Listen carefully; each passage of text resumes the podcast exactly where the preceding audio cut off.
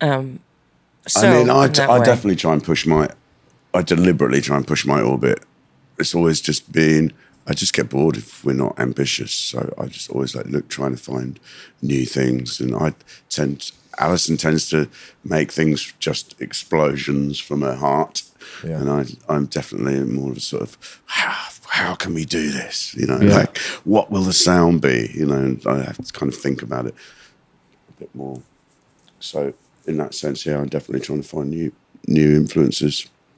Yeah, I've always been impressed by that. Like with each successive record, I always feel like I, I don't really know what it is because it's not like the production style so vastly different or or the str- the songs necessarily, but it does feel like everything is has evolved up and like especially with the two new singles. I'm like, wow, they've this Yeah. this is so different from like Black Rooster or something. Like it really feels, but it, I mean, it's still Yeah, but I, clearly a like, 'cause I was thinking that, that when we just always made use of what was around us, and back then we didn't just didn't have much stuff. We had Yeah. like a tape recorder and an amp and a guitar yeah, and a mic, Yeah, and um, which I found then- in a trash can. And so, you know, we were making beats on a tape recorder. Yeah. I would go and then loop it and play. And then we played. That was our first show. Played back to that. Yeah, Yeah. And I, s- I feel like we're doing that still, but now I've worked out how to use a studio and I've got Pro Tools, and so my tape recorder's become a little bit more advanced. yeah. Well, I know you guys have definitely talked about this a ton over the years, but you, your band origin story is a unique one, I think, an interesting one. Um, I guess like a more specific question about it would be like, what was, what kind of place were you guys in at the time? Where you kind of, because it's kind of, it kind of was like almost a happy accident, right? at the beginning. yeah.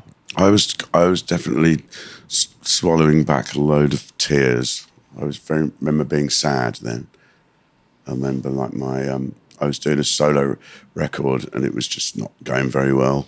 Mm. And I'd been dropped. My, my la- the band I was in, we'd been dropped by the label, and I started this so this solo thing. It was just difficult, and I just felt like I wanted to Yeah. cry all the time. And then Alison came came into my life and said, "We're starting a band," and I was like, "Oh yeah, I'm okay." making you. okay. And then she arrived with two fridge freezer sized suitcases, Pu- pulling the emergency cord on the train to stop that. the train. That. That was her big entrance into So I Gypsy got Hill. England. And that was it. And I'd never had Screamed at by a anyone, train conductor. never had Scared anybody, of everybody. Didn't know have- what was happening. I'd never had anyone have so much faith in what I was doing. I just, it was, it blew me away. And I just thought, I mean, she did. She forced me to be in a band with her. And it was just like, thank fucking God. I just didn't, I didn't, I didn't have, I, there was no one around me that gave any kind of signal of that kind of strength of faith or, or passion in a project. A lot of people said they were going to do things. A lot of people, as we all know, say they'll start a band with you. Mm. Yeah. And then, like, mm-hmm. I, when I moved to LA, first month I started six bands. Nothing fucking came of any of it, yeah, not yeah. even rehearsal. Yeah. Yeah. Well, that's that's uh, in particular. I think it's ten times worse in LA for that kind of thing. Yeah, But, as is everything. yeah. Yeah. Apart from the heat. Yeah. Exactly. Yeah. But no, the reason I ask is because I feel like uh, for listeners of this pod, when I talk to random people, they I seem seem to be a lot of young kids at a creative crossroads who I talk to. Yeah. Um, and I was just wondering if that was kind of how you would describe I was, you guys were I was a young kid at a creative crossroad Yeah. for sure. You know, I had been in a band from like the age of 14 until 20, a band called Discount. I wasn't Yeah. even 20 when we, bro- we were like, I was 19 or 18 when we broke up. But, and I was lucky enough to be in this band at this time and in a world where you could tour the whole world and there was this kind of like network of punk rock kids and floors to sleep on and shows that we'd Mm-hmm. Yeah. set up. I mean, I was too young to play in bars, so it was like this whole other world and it was great. And it's how i met jamie being in england. But i'd done that and i i hated florida. I hated florida so much. All i wanted to do was leave that place since like mm-hmm. basically the day i was born. Yeah. Yeah. and for real. And touring gave me that. Mm-hmm. But then i just wanted to play a different kind of music just was kind of getting into and developing my taste of like what I actually wanted to be Yeah, that making. was that was incredible just to be to be a part of. Like I would pa- play her snippets of. She's never heard Velvet Underground. You know, Right. never heard Yeah. so many things. Never heard like.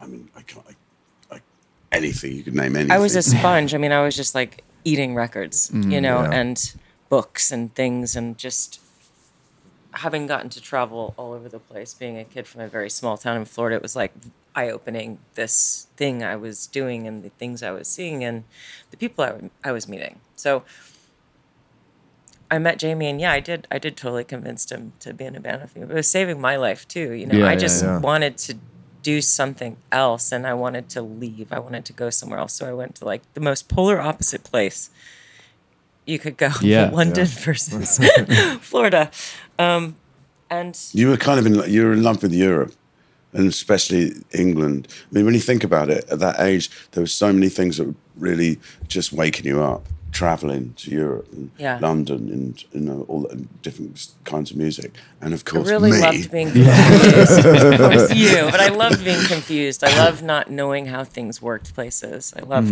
not understanding language or just Yeah. all of that was really thrilling to me. You know. Um, but yeah, I mean, we it was such a it was such a humble beginning. We didn't have any money. They were amazing. Uh, She We used to just say, she hung said, out Do you and- remember you used to just get on a on a night bus? I would just and she ride it would- She around. would just like There's nothing else to do. just get on the bus and she would just be on the bus until it reached the end of the just to look, sit on the top deck of the bus and write about London and look at it. It was Wow. It's like that. It was amazing to see. A couple of times I was woken up by a bus driver in a bus depot, and they're like, "The bus is done for the night," and I'm in a garage, Yeah. You're in the garage, nuts. stuck in the garage, like hours outside of London. Wow. like, How old were you? I was when I was 19? 19. Yeah. Wow. Did you just something about buses that you liked, or that's just the only option? It's like the only thing I could afford to do. Yeah, it's like yeah, yeah. 50p, and you could just keep riding it forever. yeah, yeah, yeah. And I felt very happy on the bus. yeah, yeah. And I, was- I could see stuff, you know, and I kind of learned London that way. taking I mean, I had that buses. when I first came to America. Just like I just wanted to, I, I especially like touring. I just was st- staring all the time. Hmm. Everything was amazing. Yeah. Like I was, saying, even the sandwiches were amazing. Yeah, yeah I was yeah. like, what? All right, everyone. You just heard a preview of VV and Hotel themselves, aka The Kills, the legendary band The Kills, as they sat on the couch and talked to us, the Ion Pack, aka the host of the Ion Pod.